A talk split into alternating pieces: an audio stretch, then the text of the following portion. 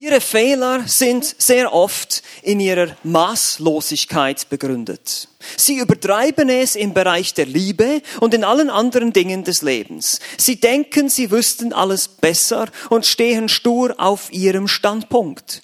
Sie mögen es, dumme Witze zu machen, denn Witze sind die schlechten Manieren derer, die gute Manieren haben. Zitat Ende. Wenn man das so liest, könnte man denken, das wäre gestern geschrieben worden. Oder? Sehr aktuell. Jung sein, jugendlich sein, bringt viele Vorteile. Ja, man ist jung, man ist kräftig, man ist sportlich. Aber mit dem Jüngersein ist manchmal auch eine gewisse Gefahr verbunden. Und je nachdem, wie man jung definiert, wir werden das noch sehen, Paulus hier im Titusbrief sagt, jung bist du, wenn du unter 60 Jahre alt bist. Also wir sind, glaube ich, alle jung, fast alle von uns. Ja. Ich will jetzt nicht fragen, wer über 60 ist, der soll nicht die Hand heben, keine Angst, mache ich nicht. Aber wir sind alle jung. Aber irgendwo mit der Jugend ist etwas verbunden, diese, diese Unbesonnenheit. Und deshalb, das ist deshalb so, weil ältere Menschen schon Erfahrungen gemacht haben. Wir haben uns ja im Titusbrief bereits die älteren Männer und die älteren Frauen angeschaut im Kapitel 2. Die haben Erfahrungen gemacht. Sie haben bereits gemerkt, dass sie nicht unbesiegbar sind. Ja, dass sie vielleicht ein bisschen schwächer werden, vielleicht nicht mehr so viel Schlaflosigkeit vertragen wie früher. Also mir geht es so, ich merke, dass mit 20 Jahren konnte ich noch viel mehr Nächte durchmachen und solche Sachen. Das schaffe ich heute nicht mehr, kriege ich nicht mehr hin, da bin ich völlig am Ende. Also man merkt, man ist nicht unbesiegbar. Eben Ausdrücke wie no limits und just do it, ja. Das merkt man, hat sich als nicht wahr herausgestellt. Es funktioniert nicht mehr. Man kommt an seine Grenzen. Und deshalb ist Besonnenheit sehr wichtig. Nicht nur für ältere Menschen, sondern eben auch für jüngere Menschen. Wir haben schon gesehen, Kapitel 2 im Titusbrief, wie Paulus an Titus schreibt und wie er ihn ermutigt, die Gemeinde mit gesunder Lehre zu belehren. Und dieses Wort Besonnenheit zieht sich wie so ein roter Faden durch diesen Text in den Versen 1 bis 10 im Titusbrief. Dieses maßvolle, vernünftige, selbstbeherrschte Leben. Und das ist das, was Titus diesen Gemeinden da auf Kreta beibringen soll. Wir haben gesehen, dass Selbstbeherrschung eine Frucht des Geistes ist, genauso wie die Liebe. Und letztlich Liebe sehr viel damit zu tun hat, dass ich maßvoll lebe, dass ich mich zurückhalte, dass ich meine eigenen Wünsche und Bedürfnisse eigentlich in den Tod gebe, mir selbst sterbe. Das ist genau das, was Christus für dich und mich getan hat. Er ist für uns gestorben.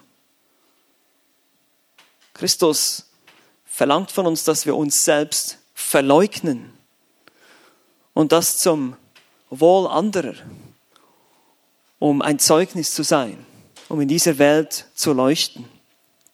Ein besonnener, maßvoller Lebensstil ist nicht langweilig, sondern ist wichtig für den Christen. Denn dadurch sind wir ein effektives Zeugnis für die Welt um uns herum. Und genau das lehrt Paulus hier im Titusbrief. Wir können uns erinnern, Titus soll für Ordnung sorgen in den Gemeinden Kretas, er soll geistliche Leiter einsetzen. Schwätzer und Betrüger gab es leider ganz, ganz viele.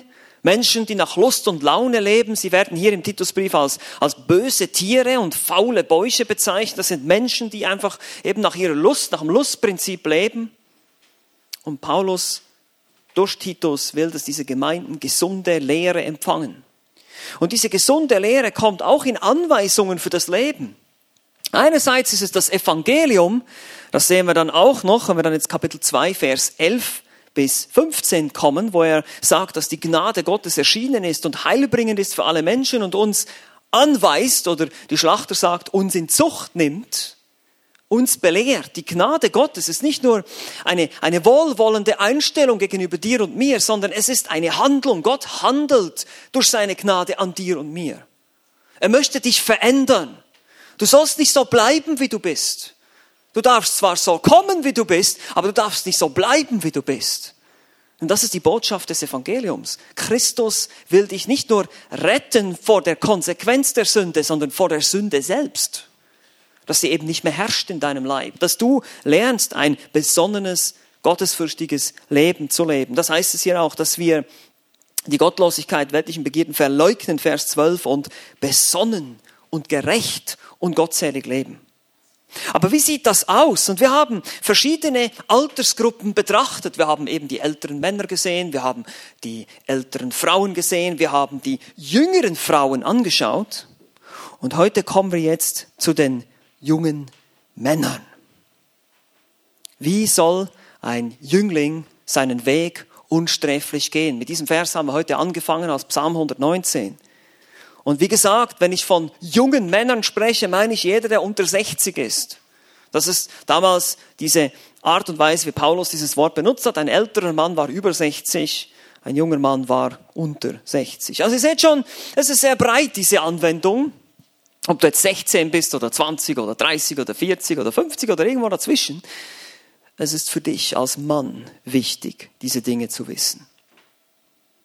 Und so wollen wir den Predigtext für heute lesen. Er kommt aus Titus, Kapitel 2. Und ich lese die Verse 6 bis 8. Hier heißt es, die jüngeren Männer ermahne ebenso besonnen zu sein, indem du in allem dich selbst als ein Vorbild guter Werke darstellst, in der Lehre Unverfälschtheit, würdigen Ernst, gesunde, nicht zu verurteilende Rede, damit der von der Gegenpartei beschämt wird, da er nichts Schlechtes über uns zu sagen hat. Ein kurzer Text, der sehr viel Kraft in sich hat, sehr viel Überführungskraft auch.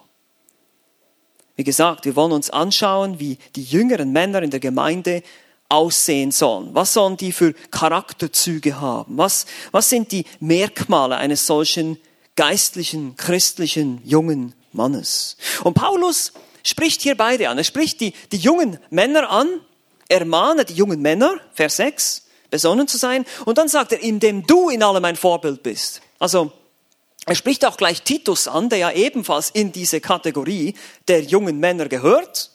Und so schlägt er hier sozusagen zwei Fliegen mit einer Klappe. Er spricht Titus an, aber Titus soll ein Vorbild sein in all dem, auch für die anderen jungen Männer. Deshalb gilt es für alle von uns. Liebe Männer, einmal mehr werden wir nun angesprochen. Wir alle, wir als Männer. Und konkret, wie gesagt, die Jüngeren, wobei die Älteren dürfen sich, die über 60 sind, dürfen sich gerne auch angesprochen fühlen. Aber nicht nur die Männer, ich möchte das wieder ausweiten hier und sagen, liebe Frauen, Ehefrauen, ihr wisst, wie ihr euren Mann unterstützen könnt. Ihr wisst jetzt auch, wie ein Leben, wie das Leben eures Mannes aussehen soll.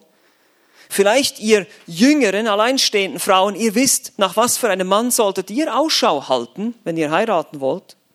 Liebe Eltern, ihr könnt verstehen, was ihr mit euren Kindern, wie ihr eure Kinder, eure Jungs insbesondere, zu Männern erziehen solltet. Was für Charaktereigenschaften sollten die haben?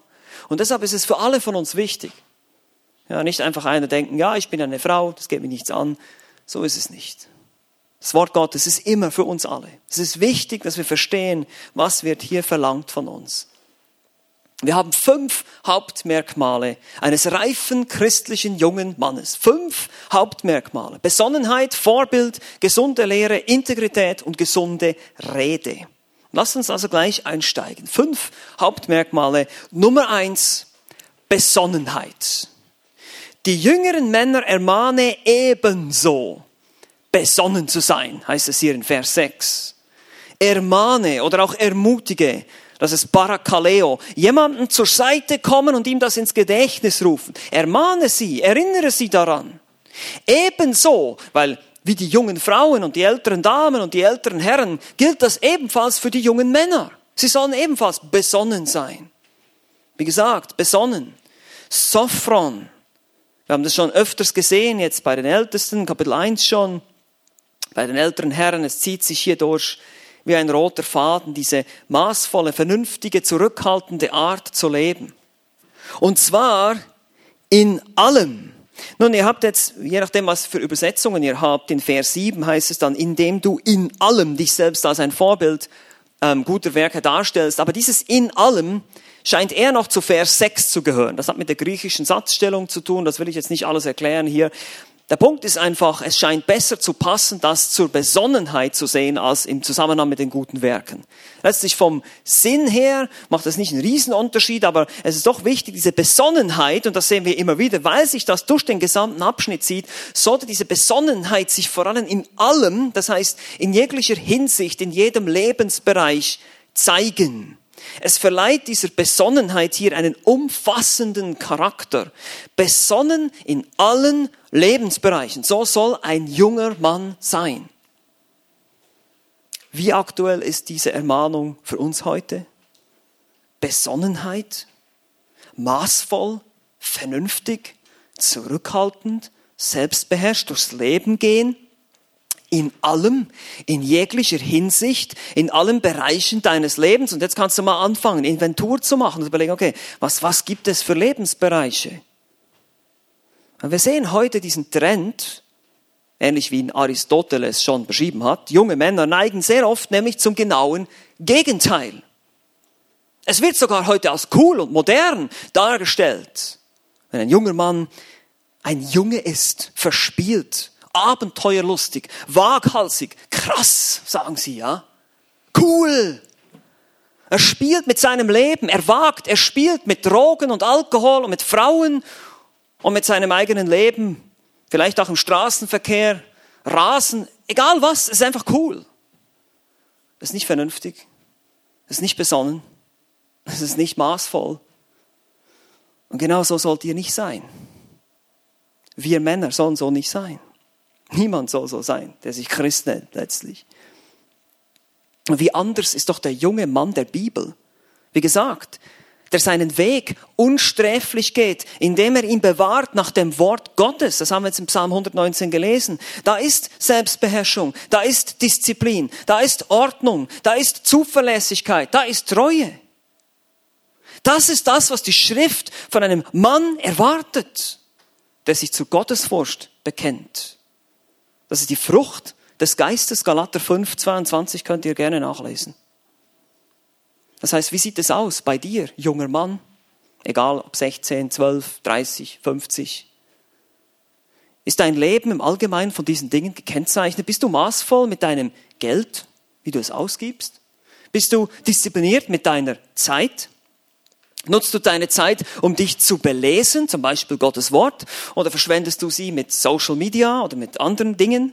Bist du vernünftig im Umgang mit deinem Körper, mit deiner Gesundheit, mit allen möglichen Dingen? Bist du ein guter Verwalter deiner Worte? Auch hier zeigt sich Besonnenheit.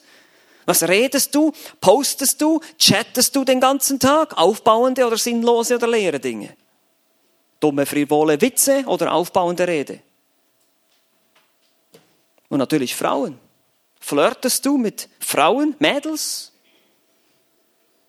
Das gilt auch für die älteren Männer hier, die verheiratet sind. Bist du deiner Frau treu? Es geht auch um Besonnenheit, Selbstbeherrschung, überall. Weil die Kultur um uns herum sagt, nein, beherrsche dich nicht. Höre auf dein Herz, tu, was du fühlst. Und wir sagen nein, nein, nein, nein den ganzen Tag. Das ist das Christenleben. Weil ich liebe weil ich lieben will, weil ich meinen Nächsten lieben will, mich selbst und Gott von ganzem Herzen lieben will, muss ich mich zusammenreißen. Ich muss meinen eigenen inneren Schweinehund bekämpfen. Das geht nicht anders. Es geht nicht anders. Lest mal 1. Korinther Kapitel 9, was Paulus da sagt. Ich zerschlage meinen Leib um der anderen willen. Beschreibt einen Boxkampf. Ja. Und gerade junge Männer haben heute viele Versuchungen. Wir haben viele Versuchungen. Lasst euch nicht einfangen. Seid nüchtern. Bleibt bei Gottes Wort. Bleibt bei der Sache. Fokussiert euch. Trefft euch mit Geschwistern der Gemeinde. Lasst euch ermutigen. Lasst euch anspornen, ein besonnenes Leben zu führen. Das ist das erste hier. Das erste Hauptmerkmal. Aber wir haben noch mehr. Nummer zwei. Ein Vorbild. Hm, Titus sollte ein Vorbild sein. Das sehen wir in Vers 7. Heißt es hier, indem du dich selbst als ein Vorbild guter Werke darstellst. Wie gesagt, der Ausdruck in allem gehört zu Vers 6. Er stellt sich dar, nicht im negativen Sinne, sondern er stellt sich zur Verfügung. Er ist da, er ist sichtbar, er lebt seinen Glauben sichtbar. Das ist ganz wichtig, meine Lieben. Das Christentum ist öffentlich.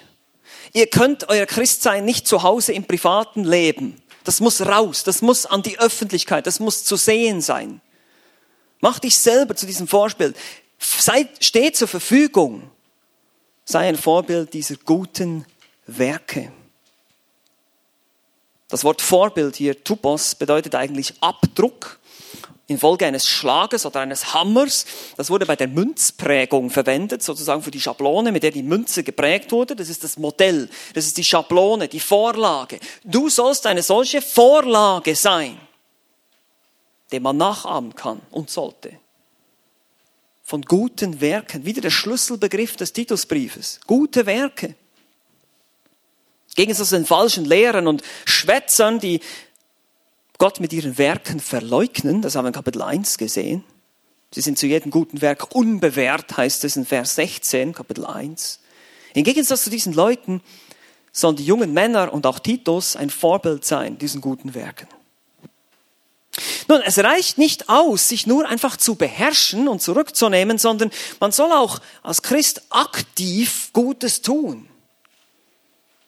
Klar sind diese guten Werke eine Folge des echten Glaubens. Wie schon gesagt, ich betone immer wieder, Kapitel 2, Vers 11 bis 15 ist dann der Schlüssel, die rettende Gnade Gottes. Wenn du das Evangelium nicht verstanden hast, wenn du nicht glaubst, dass Christus für deine Sünde gestorben ist, wenn du nicht Buße getan hast über dein Leben, wenn du nicht an ihn glaubst und der, der Heilige Geist in deinem Leben ist, wenn du nicht gerettet bist, wenn du nicht ein Kind Gottes bist, dann kannst du diese Dinge natürlich nicht tun. Aber als Folge davon tun wir gute Werke. Die Gnade Gottes bringt das Heil und nimmt uns in Zucht. Immer wieder fordert uns das Neue Testament auf, aufgrund der Errettung in Christus mit guten Werken zu reagieren. Daher, junger Mann, lebst du auch als Vorbild guter Werke? Das bedeutet, dass du aktiv, zum Beispiel in der Gemeindedienst, zu Hause dienst, wenn du noch jung bist, oder auch auf der Arbeit. Wir werden uns dann noch über die Arbeitsmoral unterhalten, wenn wir zu den Sklaven kommen. Verkündigst du Gottes Wort? Evangelisierst du? Das ist auch ein gutes Werk. Gibst du das Wort weiter? Spendest du? Ja, wie, wie, wie gibst du dein Geld aus? Betest du regelmäßig? Wie gesagt, gute Werke retten uns nicht, aber sie sind die Folge eines echten rettenden Glaubens. Das muss man heute immer und immer wieder betonen. Es gibt heute viele, ich nenne sie jetzt mal Schwätzer und Betrüger, die genau das Verkehrte verkündigen. Du musst nur Jesus annehmen und nur glauben und dann ist alles okay. Dein Leben kann bleiben, wie es ist. Es ist alles Gnade, alles gut. Und sie mögen es vielleicht nicht gleich so deutlich sagen, aber letztlich wird es dann so in der Gemeinde praktiziert. Es wird nicht ermahnt, es geschieht keine Gemeindezucht, es wird nicht zur Heiligung aufgerufen, es gibt keine Konsequenzen. Und die Bibel sagt ganz deutlich, dass Glauben ohne Werke tot ist. Jakobus 2, Vers 26. Diese Lüge, diese Lüge, dass man Christ sein kann, ohne nachzufolgen, dass man, dass man Christ sein kann, ohne, ohne dass sich was verändert in meinem Leben, diese Lüge kommt direkt aus der Hölle. Diese Lüge ist eine teuflische Lüge. Und daher frage ich dich, welche guten Werke beweisen, dass du Christ bist? Was hat sich seither verändert, seit du Christ geworden bist? Und ich rede hier nicht von Perfektion, ihr wisst das, wir sind alle unvollkommen. Ich rede, bist du immer noch derselbe wie vor zehn Jahren, vor fünf Jahren, wann immer du zum Glauben gekommen bist, dann stimmt etwas nicht. Also gute Werke oder ein Vorbild von guten Werken. Drittens, was haben wir sonst noch beim Mann? Drittens, ein drittes Hauptmerkmal, das wir hier sehen, ist gesunde Lehre. Das ist auch im Vers 7 heißt es dann in der Lehre Unverfälschtheit. Nun, gesunder Wandel kommt von gesunder Lehre. Das sehen wir auch immer wieder in der Bibel. Das wird immer wieder betont.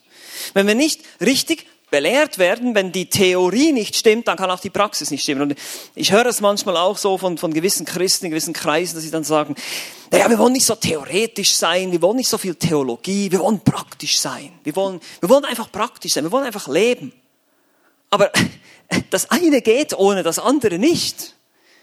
Genauso musst du, wenn du im Straßenverkehr überleben willst, musst du die Theorie kennen. Du musst wissen, dass du bei einem roten Ampel anhalten solltest und nur bei grün fahren darfst und so weiter. Du musst die Theorie erst kennen und dann kannst du sie praktizieren. Genauso ist es beim Glauben. Ich kann doch nicht die Bibel, ich kann doch nicht mehr oder weniger keine Schriftkenntnis haben und wissen, was ich jetzt leben soll. Ich habe ja keine Ahnung. Das ist einfach nicht logisch. Deshalb braucht es gesunde Lehre in der Gemeinde, in der Jüngerschaft oder auch in deinem Leben in der Lehre, in dem, was er predigt und lehrt, soll er unverfälscht sein. Das bezieht sich natürlich auf Titus, der Prediger war, der Älteste war. Aber es geht letztlich alle von uns etwas an. Es beschreibt etwas Gesundes hier, was nicht vergeht, was nicht vergänglich ist. Ähnlich wie das Hygieino, von dem wir Hygiene haben in Vers 1, was auch mit gesunder Lehre übersetzt wird. Es ist moralisch eben nicht verdorben, nicht schlecht, es ist gesund, es ist gut, es ist heilsam. Manche Übersetzungen sagen Unverdorbenheit. Die Schlachter fügt sogar noch ein Wort hinzu, Unverderbtheit. Also wir sehen ganz genau, es ist etwas Gesundes, etwas, was hilft, was aufbaut. Gesunde, unverdorbene Lehre. Letztlich ist diese Anwendung hier nicht so schwer, ist es so. Männer. Wir haben das bereits bei den älteren Männern gesehen, dass sie gesund im Glauben sein sollen. Gesunder Glaube kommt auch aus gesunder Lehre. Es kommt aus einem gründlichen, richtigen, umfassenden Verständnis dieses Buches der Bibel. Wir müssen Männer des Wortes Gottes sein. Wir müssen. Wir haben keine Wahl. Gerade wir Männer müssen das. Weil wir sind die Leiter unserer Familien. Wir sind die Leiter auch in der Gemeinde. Nun sind nicht alle Älteste, das weiß ich, aber wir leiten auch durch Vorbild. Und deshalb ist es so wichtig, Männer, dass wir das Wort Gottes kennen. Und dass wir es verkündigen. Und dass wir es unseren Familien, unseren Kindern einschärfen, beibringen. Und jetzt kommt die Herausforderung, dass wir es auswendig lernen. Ich möchte euch ermutigen, wirklich diese Verskarten, diese Gliederungen, was wir gerade auch im Hauskreis lernen, wirklich ernst zu nehmen. Das ist lebenswichtig. Stellt euch mal vor, es kommt Verfolgung und die nehmen uns die Bibeln weg. Wie viel wissen wir dann noch?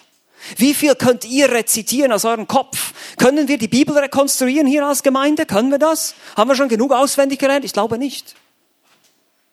Ich weiß, diese Gedanken sind vielleicht etwas fern für dich, Christenverfolgung, aber hm, ich bin mir nicht so sicher im Moment, wie weit wir noch davon weg sind hier in Europa, bis wir verfolgt werden. Und sie die Bibel als verboten, als illegal erklären. Kenne das Wort. Ich bitte dich einfach. Ich bitte dich darüber nachzudenken. Beschäftige dich damit. Belese dich. Ich weiß, wir haben alle unterschiedliche Situationen und unterschiedliche Auf Namengaben, das weiß ich, wir sind nicht alle Prediger und Lehrer, das ist mir alles klar, aber wir haben diese Verantwortung als Männer, als junge Männer, als ältere Männer in diesem Bereich zu wachsen, in der Theologie. Weil die gesunde Theologie führt zu einer gesunden Praxis im Leben. Dein Denken wird verändert, je mehr du dich mit dem Wort Gottes beschäftigst. Je mehr dieses Wort in deinem Kopf ist, desto weniger hast du da Platz für anderen Unsinn. Ja, das ist genau, es ist relativ einfach. Entweder ist das Wort hier drin oder alles andere mögliche Müll aus der Welt. Und wir müssen entscheiden. Es ist unsere, es ist deine Verantwortung. Sei ein Mann des Wortes. Gesunde Lehre ist also ein Hauptmerkmal hier. Weil Titus soll ein Vorbild sein. Er soll das den anderen beibringen. Viertens, auch ganz wichtig, natürlich. Integrität ist das vierte Merkmal. Vers 7, immer noch. Hier steht, je nach Übersetzung steht hier würdigen Ernst. Im Griechischen ist das ein einziges Wort. Semnotes. Seriosität, Würde, Erhabenheit, Rechtschaffenheit. Eine Art und Weise des Verhaltens, welches zeigt, dass einer über dem steht, was gewöhnlich ist, über dem Durchschnitt und daher Respekt verdient. Er ist seriös, er ist würdig, Erinnert euch so ein bisschen an die älteren Frauen, die sich auch wie Priesterinnen benehmen sollten, einem heiligen Stand entsprechend. Und diese Seriosität, diese Würde muss diese gesunde Lehre unterstreichen. Klar, wir lehren am effektivsten, wenn wir es leben. Und hier gibt es ein paar unterschiedliche Ansichten von Kommentaren, ob sich dieser würdiger Ernst nur auf das Predigen bezieht von Titus oder ob es sich auf sein ganzes Leben bezieht. Aber letztlich, wenn ich nur in der Kanzel würdig und ernst bin und in meinem Leben rumflapse, dann, dann wird es wahrscheinlich auch, also von der Anwendung her macht es keinen großen Unterschied. Es bezieht sich natürlich auf den Charakter dieses Mannes, der da lehrt. Würdiger Ernst. Vor allem, wenn es um die Sache des Evangeliums geht, als Lebensstil. Wie ernst, wie, wie seriös bin ich, wenn es ums Evangelium geht? Bin ich jemand, der, der Verantwortung übernimmt, der würdig ist in seinem Benehmen? Oder bist du immer noch ein verspielter, chaotischer Junge im Körper eines 50-, 40-Jährigen? Das ist die Frage. Bin ich geistlich reifer geworden? Und das sehe ich heute auch oft, diese, diese flapsige, lockere Art, einfach kein Ernst. Ich sage nicht, dass wir nie lustig sein dürfen, dass wir nie Spaß haben, das, das geht überhaupt nicht darum, aber dass wir diese Dinge ernst nehmen, dass wir seriös sind. Verdient dein Lebensstil, deine Art und Weise, wie du lebst, Respekt? Das ist die Frage. Bin ich von Würde und Seriosität gekennzeichnet, wenn ich auftrete? Vielleicht auch, wenn ich, wenn ich evangelisiere. Manche Christen verwechseln die Evangelisation mit Apologetik. Sie versuchen einen, eine, eine ewige Seele zu erreichen mit dem Evangelium und fangen eine Debatte mit ihm an und versuchen ein Argument zu gewinnen. Darum geht es doch gar nicht.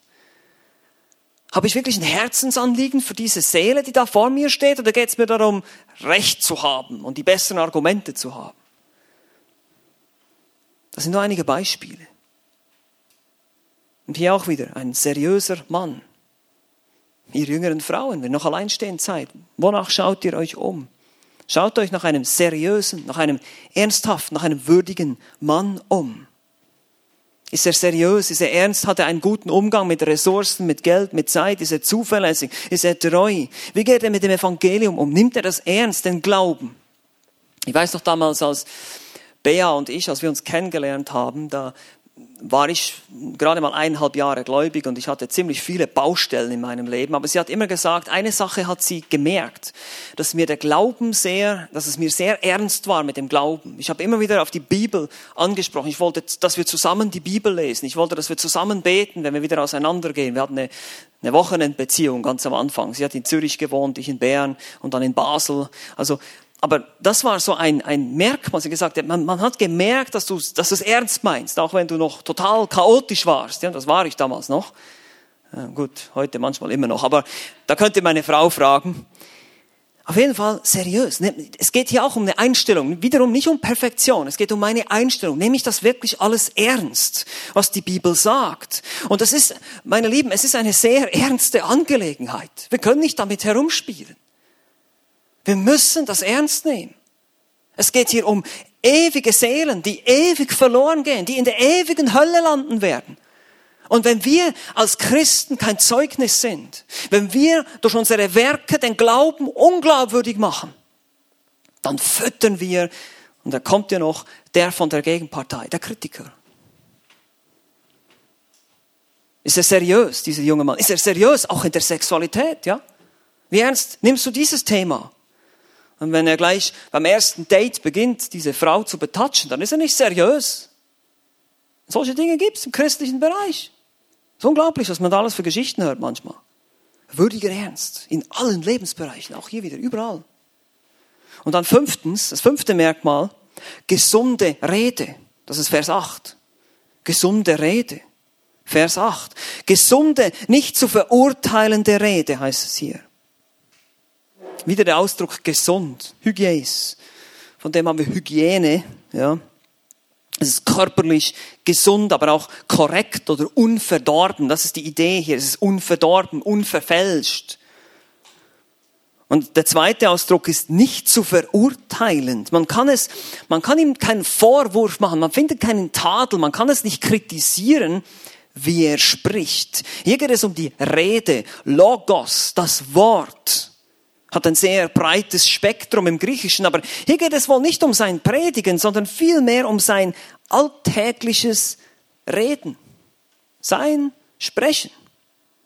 Also nicht nur, was gelehrt wird, sondern wie er generell spricht. Was kommt da aus seinem Mund? Auch hier wiederum wird diskutiert, ob es sich nur auf die Präsentation der Botschaft bezieht, aber ich denke, es bezieht sich wirklich auf die Alltagsrede. Es macht sonst keinen Sinn, es ist sehr wiederholend. Dann letztlich gilt auch hier, wenn das eine nicht stimmt, stimmt auch das andere nicht. Er kann nicht in der Kanzel ein exzellenter Redner sein, wenn er jetzt ein Lehrer ist, ein Prediger ist und dann äh, am Montagmorgen hat er ein faules Schandmaul. Äh, das passt nicht zusammen. Jesus hat selber gesagt, was das Herz voll ist, davon redet der Mund. Also es zeigt immer, was aus deinem Mund kommt, ist das, was in deinem Herzen drin ist. Also dieser Mann sollte eine Sprache haben, die nicht aus der Gosse kommt, die gesund ist, anständig, nicht zu verurteilen. Er kann sich klar, er kann sich gewählt und deutlich ausdrücken, bleibt dabei aber höflich und zuvorkommend. Uh, das sind, das sind Ansprüche, ich weiß, das, ist, das gelingt uns nicht immer. Aber wir müssen daran arbeiten. Aber er ist kein Sprücheklopfer oder jemand, der mit irgendwelchen Kraftausdrücken ständig um sich wirft. Es ist gesunde Rede, besonnene Rede. Und auch hier müssen wir Männer uns richtig an der Nase fassen. Wie oft verletzen wir mit Worten? Wir neigen dazu, manchmal sehr grob zu sein. Gerade im Umgang mit unseren Frauen, wenn wir sarkastisch sind vielleicht. Das ist, Sarkasmus ist typisch für, für Männer untereinander. Und dann, hier ist mein Tipp, Gratis-Tipp, mach das nie mit deiner Frau. Das funktioniert nicht. Sarkasmus, geht nicht. Lass es sein. Sei einfühlsam. Ja, das soll es ganz sein lassen. Aber ich weiß, es gibt dann Leute, die sagen, ja, Paulus war auch mal sarkastisch. Ja, richtig eingesetzt kann das hilfreich sein, aber wir müssen vorsichtig sein, dass wir nicht immer die ganze Zeit immer wieder Sarkasmus bringen. Hinterfrage dich. Was kommt da täglich aus deinem Mund? Sind es faule Worte oder sind es erbauende Worte, die den Hörern Gnade geben? Epheser 4, Vers 29. Ist deine Gerede, deine Rede gesund, erbauend und hilfreich oder ist sie generell faul? Dann weißt du, was in deinem Herzen drin ist. Also dieser Mann, der soll von all diesen Dingen gekennzeichnet sein, der junge Mann, besonnen im Lebensstil, gesunde Lehre, gesunder Lebenswandel, gesunde Rede. Und einmal mehr möchte ich daran erinnern, warum wir das tun. Warum wir denn eigentlich im Gehorsam gegenüber Gottes Wort leben wollen. Nun, klar, wir, wir verstehen das Evangelium, wir verstehen, wir, wir sind hoffentlich dankbar für all das, was Christus uns vergibt und vergeben hat. Aber was ist das Ziel hier im Titusbrief? Was ist das Ziel der guten Werke? Sie sollen ein effektives Zeugnis sein für die Welt um uns herum. Zur Ehre Gottes, seines Evangeliums und seiner Gemeinde, die er baut. Es gibt viel zu viele Heuchler in der Gemeinde. Es gibt viel zu viele Schwätzer und Betrüger heute. Und ich möchte einfach davor warnen. Ich weiß, es ist für manche von uns, auch gerade Jugendliche, die in der Gemeinde groß werden, das immer und immer und immer wieder. Ja, ich habe das schon hundertmal gehört. Jesus ist für meine Sünde gestorben. Ba, ba, ba, ba, ba. Kenne ich alles. Wunderbar. Hast du das wirklich verstanden? Ist Jesus wirklich dein Herr? Weil es hat Konsequenzen. Wenn du nur in der Gemeinde bist, wenn du nur hier sitzt und zuhörst, wenn du gute Predigten hörst, wenn du im Hauskreis bist, aber du lebst es nicht Ein halber Christ ist ein ganzer Mist. Ihr kennt den Spruch. Und ihr tut euch selber weh damit. Und ein halber Christ, und das müssen wir jetzt ganz, ganz, ganz gut aufpassen. Ein halber Christ, das heißt jemand, der versucht, auf zwei Hochzeiten zu tanzen, eben mit einem Bein in der Hölle, mit dem anderen im Himmel, das geht nicht. Aber wenn er das probiert, wenn er so ein Heuchler ist, dann ist er ein Angriffspunkt, eine Gefahr für die Gemeinde, eine Zielscheibe für Kritiker und Angreifer. Eine leichte Beute für ihr Lehrer. Sie lassen sich, solche Leute lassen sich relativ schnell wegziehen von irgendwelchen anderen Ideen, die ihnen besser gefallen. Ah, das gefällt mir nicht, was der Pascal hier immer sagt über Sünde. Und ich gehe jetzt lieber, ah, das hört sich viel besser an hier bei dem. Also gehe ich mal dahin. Man ist so leicht weggezogen, wenn man so ein halbpatziges, halbherziges Leben führt, das Wort Gottes nicht kennt und nicht fest verwurzelt ist in der Wahrheit. Man ist ein, ein Angriffspunkt, man ist eine Zielscheibe, man ist eine leichte Beute. Und durch deinen unordentlichen Lebenswandel bringst du auch Traurigkeit und Schmerz über die Geschwister. Du richtest mehr Schaden an, wenn du als Heuchler lebst, als wenn du dem Glauben absagen würdest. Und deshalb sage ich immer wieder, bitte, bitte. Ganz sein oder lass es ganz sein. Okay? Ganz sein oder lass es. Entweder bist du voll dabei oder du bist draußen. Aber dieses halb drin, halb raus. Ich meine, lest mal Offenbarung. Die Gemeinde Laodicea. Ich speie euch, euch aus aus meinem Mund, sagt Jesus. Unser Herr hasst nichts mehr als diese Halbherzigkeit. Und das müssen wir uns zu Herzen nehmen. Auch jeder von uns. Ich auch. Seht ihr, was da am Ende steht von Vers 8? Warum wir das tun? Damit der von der Gegenpartei beschämt wird, da er nichts Schlechtes über uns zu sagen hat. Der Angreifer, der Kritiker, der Atheist. Oder der Schlemmer und Säufer, der in der Gosse sitzt. Ah, oh, das Christentum. Ich habe einen Christen gekannt, ja. Aber der hat mich enttäuscht. Der hat überhaupt nicht danach gelebt. Ah, das glaube ich. Die Kirche ist voller Heuchler, da gehe ich nicht mehr hin. Da höre ich nicht mehr zu, das nehme ich nicht mehr ernst. Boom. Der von der Gegenpartei, der Entgegengesetzte, der Schwätzer, Betrüger, der Gegner, der kann uns nichts nachsagen. Er ist beschämt, weil er sieht, was für einen moralischen, edlen, würdigen Charakter du hast. Dass du wirklich lebst, was du glaubst. Dass du nicht nur davon sprichst, sondern es wirklich auslebst in deinem Leben. Wenn wir aber nicht so leben, und das gilt natürlich nicht nur für die jungen Männer, das gilt für alle angesprochenen Gruppen hier im Titus Kapitel 2, das ist ja auch die Absicht immer wieder, wenn wir nicht so leben, wie es hier steht, dann, äh, oder wie Titus es beschreibt, dann, dann bringen wir Schande über unseren Herrn. Weil wir rufen seinen Namen an. Wir, wenn wir sagen, wir sind Christen, ich bin Christ, dann identifiziere ich mich mit Christus. Und dann produziere ich damit eine gewisse Erwartung. Es ist manchmal erstaunlich, die Welt weiß meistens besser Bescheid, wie ein Christ eigentlich leben sollte, als wir Christen selbst. Und das soll uns motivieren. Wenn die älteren Männer nicht würdig und besonnen leben, wenn die älteren Frauen nicht würdig und heilige Priesterinnen sind, wenn die jüngeren Frauen sich nicht unterordnen, ihre Männer lieben, wenn die jüngeren Männer keine Vorbilder in Wort und Werk sind, dann haben die Gegner des Christentums berechtigte Kritik an uns. Die finden einen Hebel, die finden etwas, womit sie uns aushebeln können, wo sie unser Zeugnis vernichten können. Wir haben es aber selber getan. Und das war genau der Fall hier auf Kreta. Und das ist nicht anders heute. Meine Lieben, es gibt keine andere Option. Entweder gehst du nach vorne oder du gehst nach vorne. Okay? Es, es, wir können, als Christen können wir nicht stehen bleiben, dann gehen wir zurück. Wenn wir zurückgehen, ist sowieso Katastrophe. Also es geht nicht. Entweder, entweder wächst du, entweder kommst du voran und gehst voran und sonst, sagt die Bibel sogar, musst du deinen eigenen Glauben hinterfragen. Und die Gegner des Christentums haben nichts mehr zu lachen, wenn wir ihnen ein Zeugnis guter Werke sein können.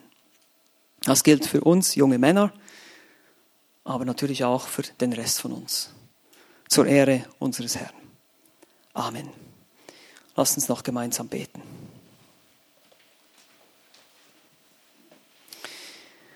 Herr Jesus Christus, ich danke dir für dein Wort, danke dir für deine Güte und Gnade.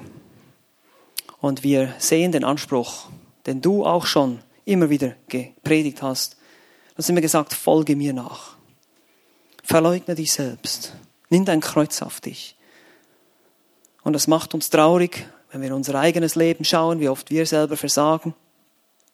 Aber es macht uns auch traurig, wenn Menschen sich gläubig nennen, aber dann überhaupt nicht nach dem leben, was dein Wort sagt. Bitte hilf uns, dass diese Menschen, diese Geschwister zur Buße finden. Die Gemeinden, die heute sich verirren in verschiedenen Fehlinterpretationen deines Wortes. Wir beten einfach beten aber auch für uns, Herr. Auch wir sind schwach, auch wir werden schnell weggezogen. Auch unser Leben wird schnell kompromittiert von der Sünde. Und gib du vor allem uns jungen Männern Gnade, dass wir, egal wie alt wir sind, diese Merkmale, diese Charaktereigenschaften in unserem Leben widerspiegeln, in der Kraft deines Geistes, durch die Veränderung, die du wirkst in uns. Hilf uns und bewahre uns davor, Heuchler zu sein, die nicht nur sich selbst schaden, sondern eben auch dem Ruf der Gemeinde, dem Ruf deines Namens und den Gegnern einen Angriffspunkt geben, eine Zielscheibe geben. Das wollen wir nicht sein, Herr. Wir wollen wachsen in der Heiligkeit, wachsen im Verständnis deines Wortes und immer mehr zunehmen, dass wir dich ehren. Amen.